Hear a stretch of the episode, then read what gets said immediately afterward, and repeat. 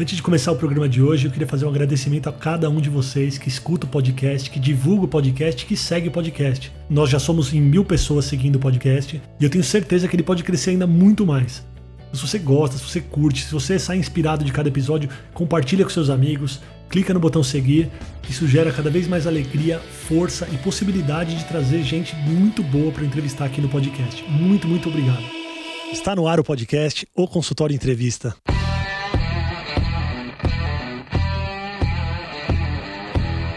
Bem-vindos, eu sou Daniel Kruglenski, médico, cirurgião do aparelho digestivo e vou entrevistar aqui especialistas em diversas áreas que vão nos ajudar a crescer na carreira, melhorar a conexão com os nossos pacientes e a se desenvolver na profissão.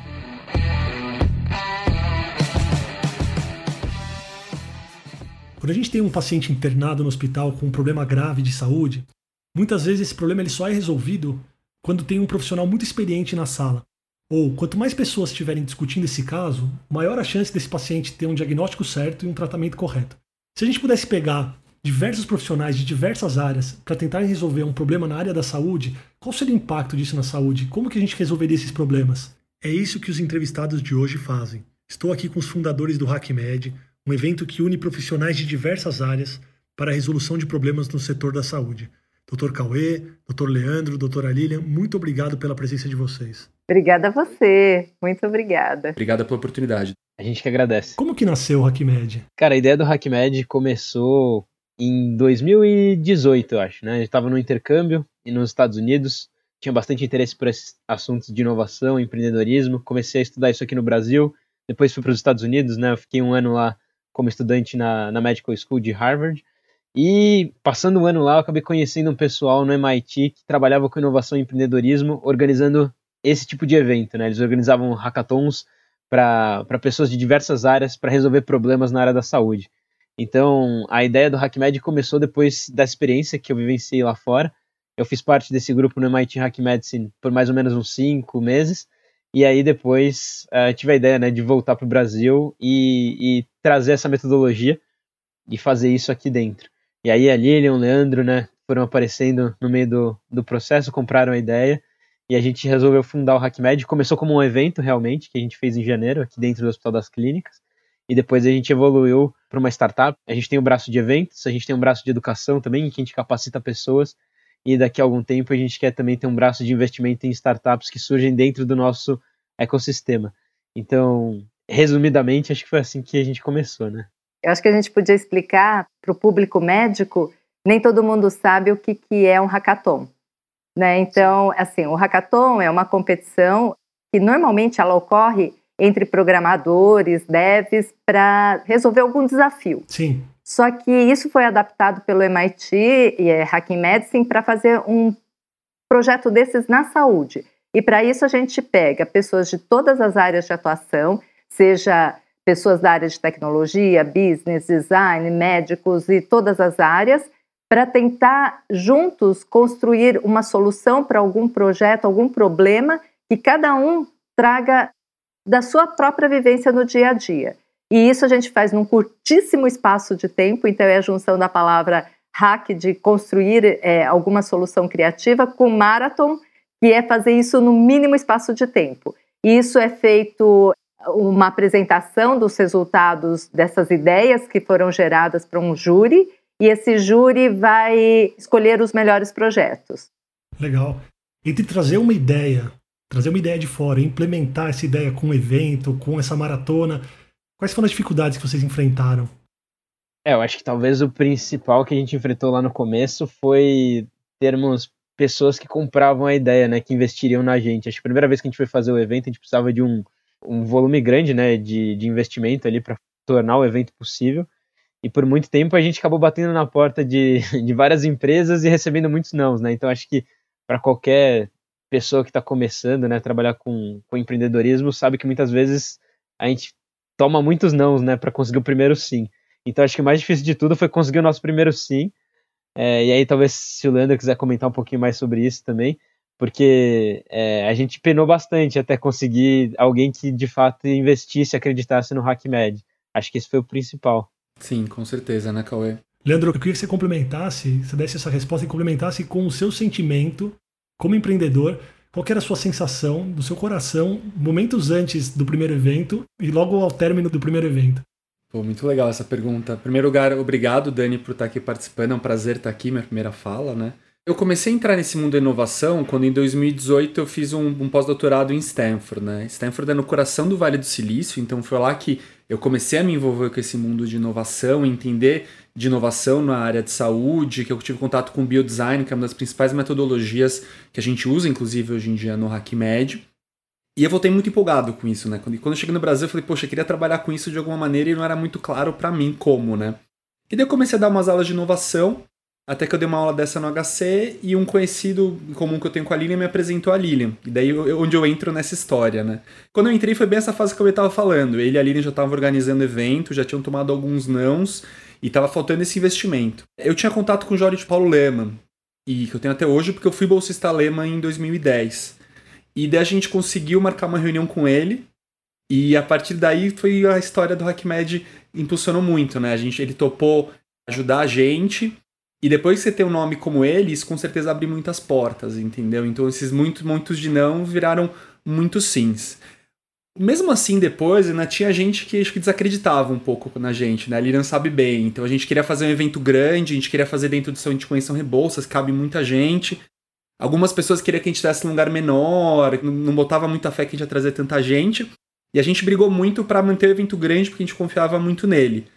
Então, assim, acho que até realmente começar a vender os ingressos, a gente vê que tava enchendo, dava um medo, assim, aquele pé atrás, putz, isso aqui vai dar certo. E, mas a gente foi vendo aos poucos que dava. A sensação depois, a gente fez a conferência numa sexta-feira o hackathon começou na sexta-noite e foi até domingo à noite, né? A sensação do término foi aquela sensação, acho, meio de epifania, assim, sabe? Eu lembro de eu chegando em casa naquela noite, até o Gabi era pequeno, sabe? Eu tenho um filho pequeno, ele tava nem com dois meses naquela época. E eu cheguei assim muito feliz. Eu falei assim, nossa, tipo, me encontrei, né? Aquela questão que eu voltei de Stanford, pensando assim, poxa, com tudo aquilo que eu aprendi, aonde eu vou usar, de repente a, as peças se fecharam, né? E ficou muito claro. Sabe aquele fechamento de ciclo? Assim, você fala, poxa, é para isso que eu fui para fora, entendeu? Então foi uma sensação muito bacana. Tinha uma sensação de pós-festa de casamento? Sim. Aquela coisa assim, aquele final assim que você tá morto, cansado, mas muito feliz, assim, com certeza. Vocês sentiram o impacto dos participantes do evento já? Vocês tiveram um feedback imediato deles? O que, que eles sentiram? Como foi? E qual era esse público? Quem participou? Porque eu tentei me inscrever e já tinha acabado as inscrições. Então, mas foi algo espetacular. Um pouquinho antes disso, até de falar sobre o próprio evento, a gente teve uma grande conexão com as empresas de tecnologia. Então, naquele momento que a gente estava buscando construir todo o evento, eu tinha conversado com uma amiga da Intel, e ela tinha falado, não, mas a Intel não tem interesse em, projetos muito no comecinho que a gente daria é, esse começo. Só que quando veio o Jorge Paulo Lema para o evento, aí eles começaram a ter interesse. Sim. Então, eles falaram que viriam para participar do nosso evento trazendo CEOs de várias empresas de tecnologia. Então, foi aí que a gente conseguiu entender qual o impacto que a gente podia ter. Né? Então a gente conseguiu juntar referências da área de tecnologia, a gente foi atrás aí das referências da área de saúde, governo e academia, sentou todo mundo na conferência para fazer uma conferência de negócios, então algo totalmente disruptivo dentro de uma faculdade de medicina tradicional como é a USP, para a gente discutir as possibilidades que a gente poderia abrir para o mercado da saúde. O mercado da saúde é tradicionalmente conhecido como um mercado muito fechado, porque o médico ele se acha o responsável para resolver os problemas da saúde. Só que cada vez mais a gente nota que a saúde ela tem que ser resolvida não só pelas pessoas da área da saúde, mas por pessoas de todas as áreas, né? E a gente precisa de muita tecnologia, a gente precisa de um modelo de negócios, a gente precisa de usabilidade então, a saúde não atinge aonde deveria atingir, porque o médico muitas vezes se preocupa muito mais com a doença do que com a própria saúde. E foi aí que a gente começou a desenvolver talvez um movimento, algo que era bastante disruptivo em termos de saúde, né, de políticas de saúde, de olhar para a saúde, e por causa disso, a gente atraiu muita gente de várias áreas. E na hora que a gente fez o evento, todo mundo saiu com aquele gostinho de que eu posso ajudar a transformar a saúde no Brasil. E esse é o nosso sonho. O HackMed ele nasceu desse sonho da gente transformar a saúde no Brasil por meio da inovação. E a gente conseguiu, acho que naquele final do evento, com uma energia que estava algo extremamente no topo, fazer com que todas aquelas mais de 300 pessoas que estavam dentro do hackathon elas saíssem de lá achando que são capazes de fazer algo, porque somos todos pacientes, né? Esse é o nosso lema, de que a gente pode, por ser paciente, a gente pode entender os problemas da saúde e a gente pode construir a saúde melhor nesse país. Que legal. E todo mundo vira protagonista. Exatamente. Então não é só o médico que é protagonista no processo. O Leandro começou a me falar do evento no segundo semestre aí, Acho que foi 2019 que vocês fizeram, né? Foi janeiro de 2019. Não, janeiro de 2020. Janeiro de 2020, é, foi agora. Então, na mesma época que o Lê estava me falando do hackathon, eu estava lendo um livro chamado Range. Range de amostragem. Quem escreveu chama David Epstein. E ele fala por que generalistas triunfam no mundo ultra especializado. E ele passa por diversas áreas, desde arte, ciências, religião. E ele conta como as pessoas que têm uma vivência em múltiplas áreas quando elas já têm uma maturidade e já entendem aquilo que elas querem, como elas têm uma visão muito grande de mundo, elas conseguem performar muito melhor. Desde grandes pintores, artistas e tal. E vocês estavam criando o HackMed e eu estava achando isso incrível, porque muitas vezes isso acontece com todo profissional. A gente nem sabe o que a gente não sabe. Então a gente tenta resolver um problema com as ferramentas que a gente tem. Mas muitas vezes a resolução do problema ela tá num olhar que a gente não tem, que a gente não sabe. Então, por isso que é muito legal você me falar que várias pessoas e vários profissionais se engajaram. Eu queria ter uma noção mais ou menos de quem foram essas pessoas, quem são essas pessoas, engenheiros, arquitetos. Acho que eu posso comentar nesse sentido. A gente dividiu o evento em duas partes, né? A conferência e o hackathon. Na época a gente aproveitou todos esses nomes para fazer uma conferência grande. E no final das contas, como o Leandro falou, a gente queria fazer grande e teve até que parar de vender ingresso porque não cabia mais no lugar. Então a gente teve mais de 700 participantes ali no centro de convenções Rebouças e não cabia mais gente, teve que parar de vender ingressos. Assim. Então foi bem impressionante. Sim, aquelas mensagens do WhatsApp de última hora, por favor, eu preciso entrar. Exato, muita gente pedindo, exatamente. É, vim de outra cidade, como é que eu faço? Enfim, assim, isso aconteceu bastante. E aí no Hackathon foram no total 680 inscritos que a gente teve pro Hackathon, né? E aí dos 680 a gente teve que selecionar por volta de 250, que era o que cabia no espaço do, do INRAD. 400 pessoas quase não puderam participar porque não tinha espaço num lugar onde a gente poderia comportar tudo isso. E a gente teve mais de 190 mentores que foram voluntários e que toparam ajudar na organização. Com muita gente pedindo, né, Cauê? Gente ligando.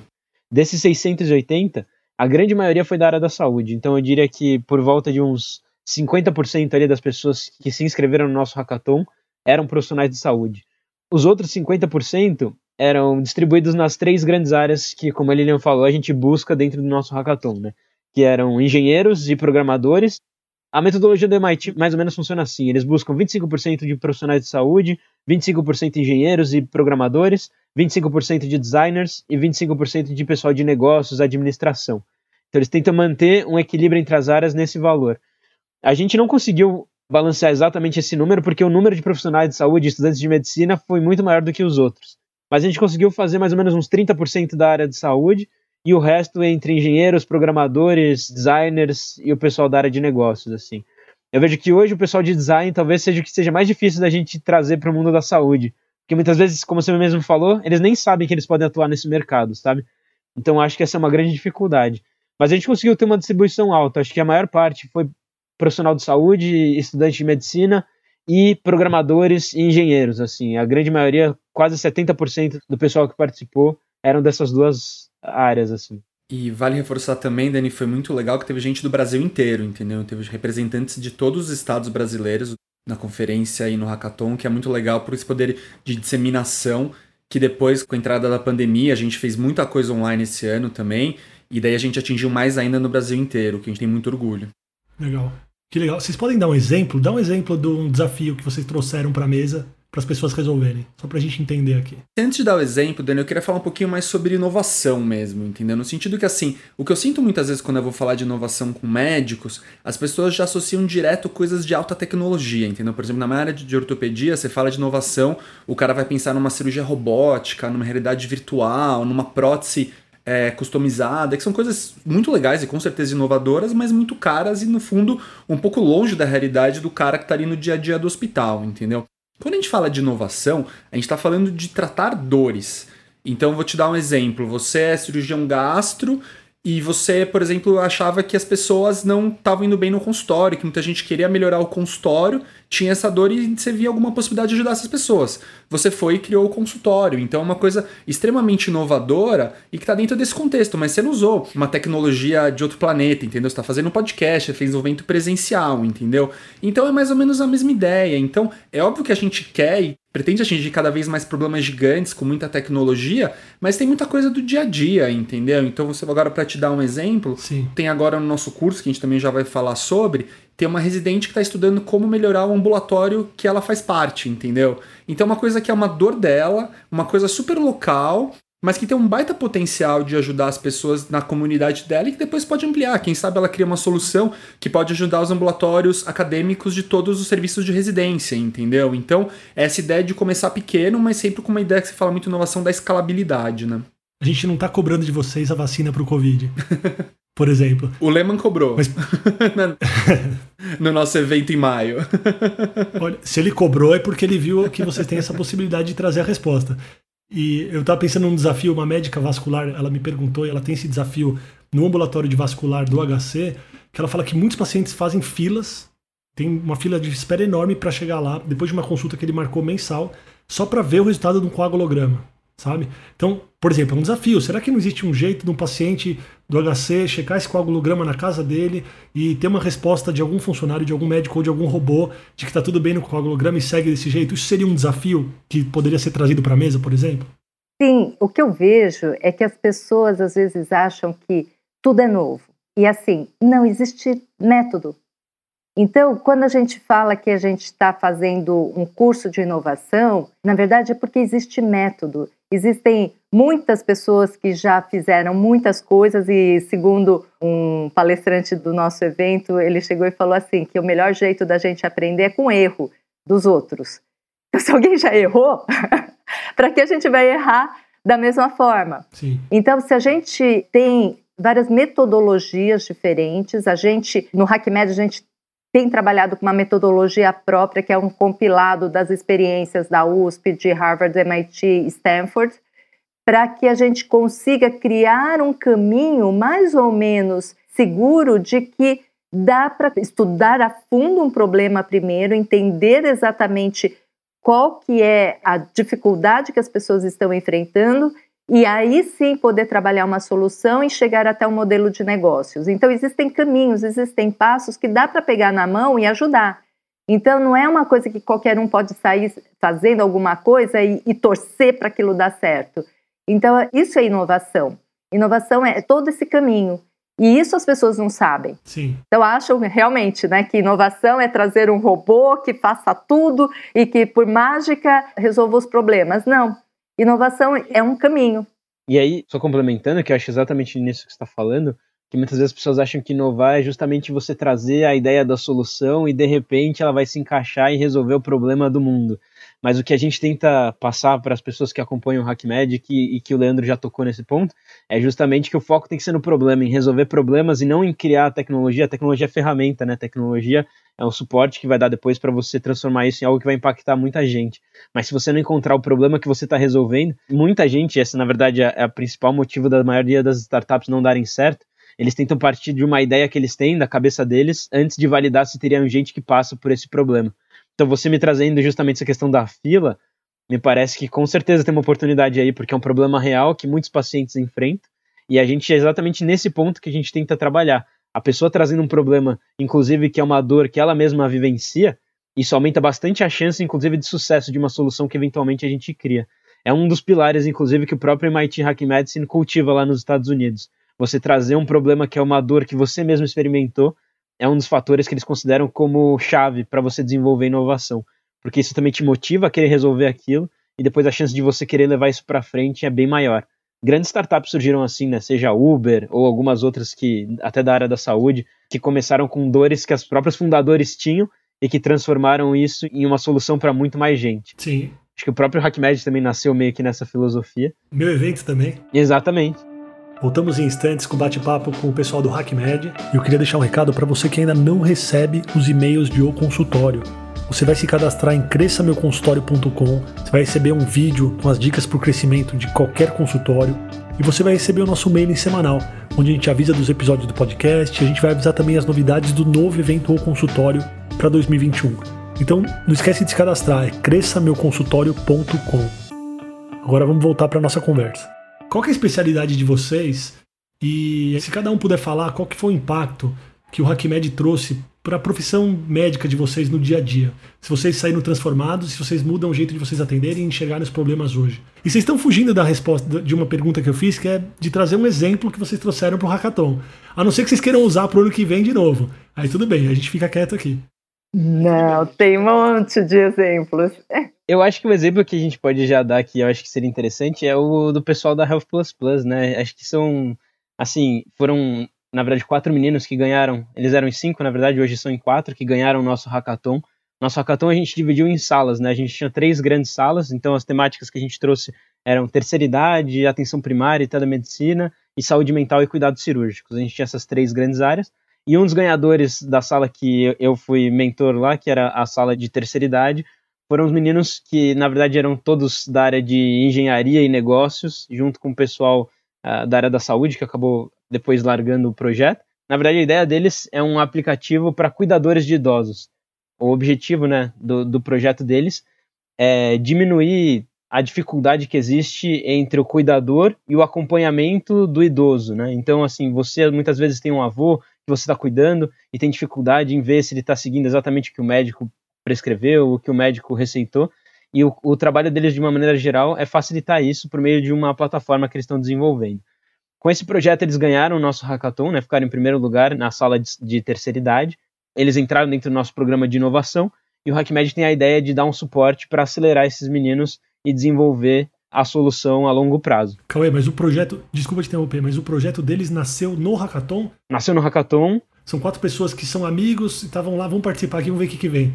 Não, nem se conheciam. Se conheceram no hackathon. Tá. Eles trouxeram esse problema. Um deles tinha, inclusive, essa dificuldade, né? Relação de, de acompanhamento de idoso com familiar. Trouxeram isso para dentro do hackathon. Eles se uniram nesse projeto. E aí, uma mentora que estava participando do evento ficou interessada em investir na ideia deles. E hoje, o HackMed, junto com o fundo de investimento, que é dessa mentora, a gente está pegando a ideia deles e tentando transformar realmente num, numa startup e levar isso adiante. Então foi uma ideia que surgiu dentro do Hackathon lá em janeiro. A gente pegou, trouxe eles para dentro do nosso programa de inovação. Estamos trazendo todas essas pessoas para darem um suporte para eles e um grupo de, de investidores e também de, de um pessoal que já, já são um grupo de geriatras grandes, né? Hoje eles trabalham principalmente no Hospital Sírio-Libanês. E a gente formou meio como se fosse uma, o nosso primeiro projeto de aceleração junto com eles. E a ideia é que a gente ajude eles a chegar lá no final e, e criar uma plataforma de fato terminando na nossa conferência, onde a gente vai apresentar o projeto deles para investidores e outras pessoas que podem se interessar pelo produto. Quem traz os problemas para a mesa? Os próprios participantes. Legal. Os próprios participantes. A nossa ideia é justamente essa: você trazer uma dor que você vivenciou no sistema de saúde. Então isso tem muito a ver com aquele lema que a gente trouxe de que somos todos pacientes, que a todo momento a gente vive o sistema de saúde e todo mundo aqui já passou por alguma dificuldade na saúde. É impossível. Hoje, 90% da população brasileira é descontente com o sistema de saúde. Então a gente acredita que a maior parte das pessoas tem algum problema que identificou. É, no caso deles, a, a, questão do cuidador de idoso, a gente tem gente que tem, sei lá, vive alguma doença né, na pele e aí traz isso para dentro do programa. Então isso é algo que acontece muito recorrentemente. E aí são essas pessoas que trazem o problema, a gente fala, ok, você tem uma dor no sistema de saúde, agora a gente precisa ver se essa dor realmente é uma dor de fato para mais gente, ou se não é só algo na sua cabeça. E a partir do momento que a gente identificou que isso, na verdade, é uma dor mais sistêmica, ok, agora a gente começa a pensar na solução que a gente pode gerar a partir disso. As pessoas ficaram magoadas quando você não escolheu o problema delas? Elas se dividiam. Então a gente deixava os próprios participantes se dividirem e dialogarem entre si, discutirem qual que é o melhor problema que eles poderiam enfrentar. O programa começa com um pitch. Cada participante chega, pode fazer um pitch do problema. E aí, depois que fizeram o pitch, é, eles têm um momento para se organizar organicamente né, e formarem esses times. Então, se eu escuto que determinada pessoa quer trabalhar com um problema X, com lupus, que é o caso de uma paciente do HC que participou do nosso hackathon, as pessoas que se identificaram com ela e acharam que esse é um problema que elas também gostariam de ajudar a resolver, vão procurá-la para daí juntas formarem um time. Então, o evento começa de pessoas que realmente não se conhecem, né? Podem até se conhecer, podem até entrar com times, mas a maior parte não se conhece e juntos vão formando times por afinidades. E sabe, Dani, perguntando de exemplos, eu acho que assim, o HackMed, essa cultura de inovação mudou dois aspectos para mim bem importantes, do lado profissional e do lado pessoal. Do lado profissional, eu sou ortopedista, né, como você sabe. E ortopedia é uma especialidade bem das pessoas tradicionais, né, não é uma coisa, um povo muito aberto. E é muito, é muito clássico aquelas coisas da, ah, mas eu faço assim há 30 anos, porque você quer mudar, funciona tão bem. E esse tipo de frase é a antítese da, da inovação, né? Inovação você quer quebrar essas frases, entendeu? Não é porque uma coisa é feita há 30 anos que vai continuar assim, não é porque tá dando certo que não pode dar de um jeito melhor, entendeu? Então, sei lá, por exemplo, uma coisa que eu tenho pesquisado muito hoje em dia é impressão 3D, que é uma solução bastante inovadora e que honestamente eu até lembro de ter visto já há algum tempo e torcido, torcido nariz, assim, falar, ah, isso aí não tem nada a ver, entendeu? E, e, do ponto de vista pessoal, uma coisa que eu vejo muito é uma mudança um pouco de mindset, no sentido que assim, você pegar hoje em dia, eu acho que as pessoas em geral, a gente vive num, num mundo muito pessimista, entendeu? Então a gente tá mergulhado o dia inteiro, infelizmente, em notícias ruins. Você tá no WhatsApp, está vindo grupos de pessoas mandando, pessoas brigando, aquelas coisas meio. De, aquele ambiente conflituoso de mídias sociais, entendeu? E eu sinto que muita gente se deixa emergir nesse mundo e começa a ficar muito pessimista, tá tudo muito ruim, nada vai melhorar, e vai se afundando nesse pensamento, entendeu? Quando você entra na cultura de inovação, você começa a ver os problemas como oportunidade de soluções, entendeu? Então acho que isso muda um pouco o seu, seu ânimo geral na sua vida, sabe? Você para de olhar para tudo e falar, tá tudo ruim, tá tudo péssimo, e você fala, não, você tá no meio de, pô, a gente tá no nosso curso lá que tá acontecendo agora, são 120 alunos focados em melhorar a saúde brasileira, entendeu? Então, e a gente convida toda semana palestrantes, que são pessoas que tiveram soluções que estão melhorando problemas, entendeu? Você começa a ver uma, quase uma luz no fim do túnel, entendeu? Você vê gente boa fazendo coisa boa, entendeu? Recentemente, eu, a Lilian e o Cauê entramos na rede Líderes da Fundação Lehman, né? Que é uma rede justamente de pessoas, lideranças em diversas áreas, na área de saúde, na área de business, na área política. Tem, tem prefeito, tem vereador na, nessa rede de líderes e gente que está fazendo a diferença, entendeu? Então a gente teve um evento na semana passada, você vê aquele povo, você vê a gente falando, você fala, poxa vai dar certo, sabe? Então acho que isso muda a nossa vida pessoal, muda seu jeito de olhar o mundo, entendeu? Legal. Cauê e Lilian, qual é a especialidade de vocês e como que vocês sentiram essa mudança pessoal desde o início desse processo até hoje? Bom, o HackMed é muito peculiar em um aspecto, né? É, eu tenho 30 anos de formada, o Leandro tem 15, o Cauê acabou de se formar. Então a gente cobre, eu acho que um espectro enorme. O Bruno, que é nosso outro sócio fundador, ele já é um nerd da área é, da farmacêutica, uma área mais é, de business, né? Então, a gente é muito heterogêneo. Eu até falo assim, outro dia a gente estava brincando, inclusive, assim, eu acho que vai ser a foto que vocês estão vendo aqui que representa a gente. Eu sou mulher, descendente de japonesa, tem judeu, tem baiano no grupo, tem geração X, geração Y, geração Z. É maravilhoso, né? Eu tenho filho que tem a idade do meu sócio, que é o Cauê. Isso é maravilhoso.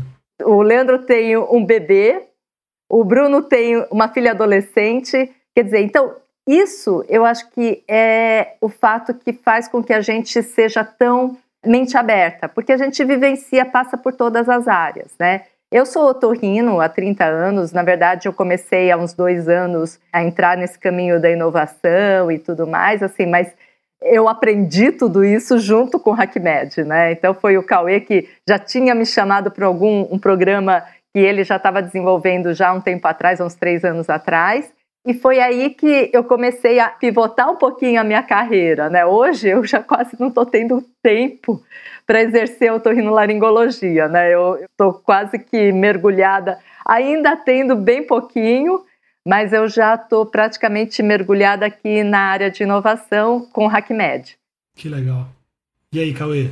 É, eu, como ele não falou, acabei de me formar, me formei agora na USP, né, aqui em São Paulo, e, bem, acho que o HackMed também foi, cara, foi algo bem inesperado, assim, para mim, porque eu nunca imaginei, né, que eu ia acabar seguindo nesse rumo, eu, eu sou apaixonado por inovação, por empreendedorismo, mas eu nunca achei que isso ia ser, assim, o foco total da minha carreira, hoje é, né, acho que eu acabei optando por não fazer uma residência nesse momento, estou investindo meu tempo junto com a Lilian, com o Leandro também, agora full time dentro do HackMed, e talvez para os próximos anos eu imagino que esse vai ser meu foco. Eu pretendo talvez continuar ainda também exercendo a medicina dando plantões, né, de vez em quando, para também não perder esse contato com o paciente, que eu acho que também é importante. A gente está falando sobre inovação em saúde e acho que é importante todo mundo tá também ligado, né, atendendo o paciente, vendo que na ponta como, como, como é importante fazer essa diferença.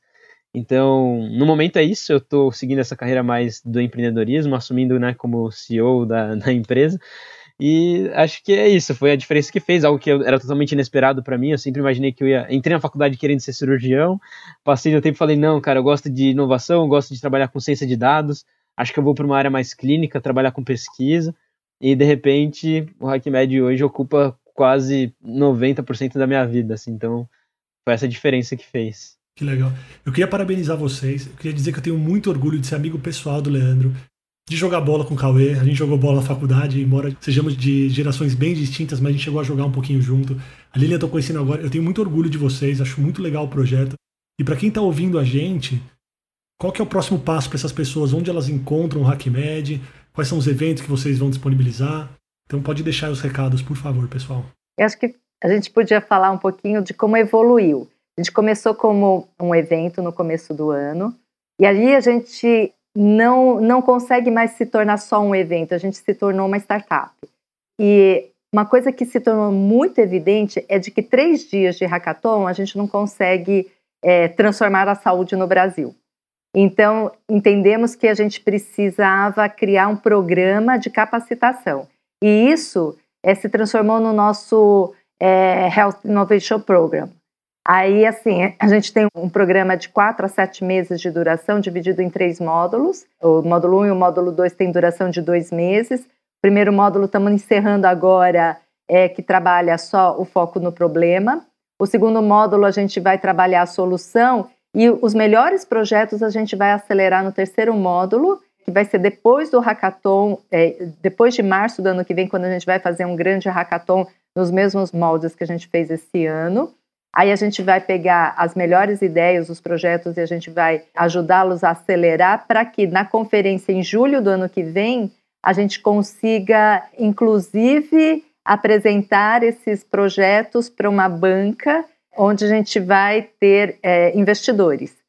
Então, essa é mais ou menos a nossa jornada e o nosso foco mais forte no momento está sendo essa parte de educação. Né? Então, Fora isso, a gente tem vários eventos. Essa semana, no sábado, a gente vai participar do São Paulo Tech Week. Então, atraindo cada vez mais pessoas de tecnologia, de outras áreas, para trabalharem com a saúde, porque a saúde precisa desses profissionais de outras áreas. Então, a gente vem trabalhando de várias formas, seja no formato de eventos ou de educação. E onde as pessoas encontram vocês?